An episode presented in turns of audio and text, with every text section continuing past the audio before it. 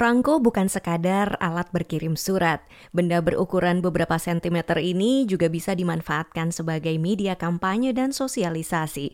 Salah satu organisasi terbaru yang memanfaatkannya adalah Komisi Pemberantasan Korupsi atau KPK yang akan meluncurkan perangko bertemakan anti korupsi.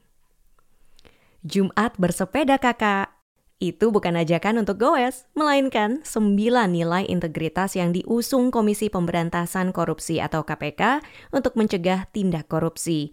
Kesembilan nilai itu adalah jujur, mandiri, tanggung jawab, berani, sederhana, peduli, disiplin, adil, dan kerja keras, yang kalau disingkat menjadi Jumat Bersepeda Kakak. Kesembilan nilai itu akan dituangkan ke dalam sebuah perangko baru kata spesialis sosialisasi dan kampanye anti korupsi KPK, Epi Handayani.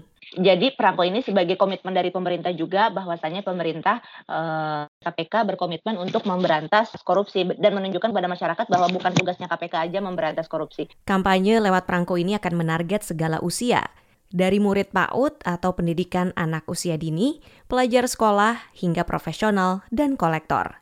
Perkumpulan Filatelis Indonesia atau PFI, organisasi pengumpul benda-benda filateli, antusias menyambutnya. Karena dapat mengedukasi dalam pencegahan korupsi. Sekretaris Jenderal Pengurus Pusat PFI, Gita Noviandi. Diharapkan penerbitannya nanti perangko tersebut memiliki inovasi tersendiri, misalnya dengan dibubuhinya QR Code, sehingga apabila masyarakat men-scan QR code tersebut dapat terhubung langsung dengan website KPK atau masyarakat akan mendapatkan langsung penjelasan tentang apa itu korupsi, bagaimana pencegahannya, serta apa akibatnya jika Anda korupsi. Rencananya perangko bernominal Rp3.500 yang gambarnya masih dirahasiakan itu akan dicetak sebanyak 5.000 lembar.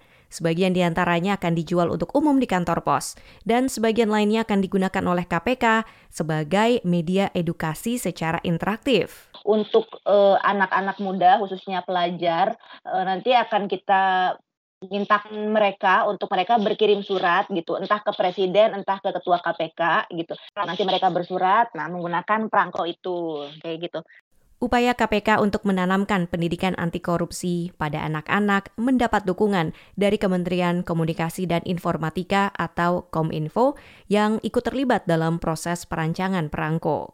Analis kebijakan ahli media Kominfo yang juga ketua tim tata laksana perangko, Eko Wahyuanto. Karena prinsip dari edukasi anti korupsi itu dimulai dari sejak usia PAUD hingga maut ya supaya benar-benar bisa apa tercipta e, negara kita bebas dari korupsi.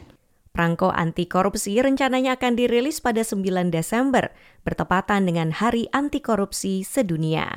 Dari Washington DC, Vina Muptadi, VOA.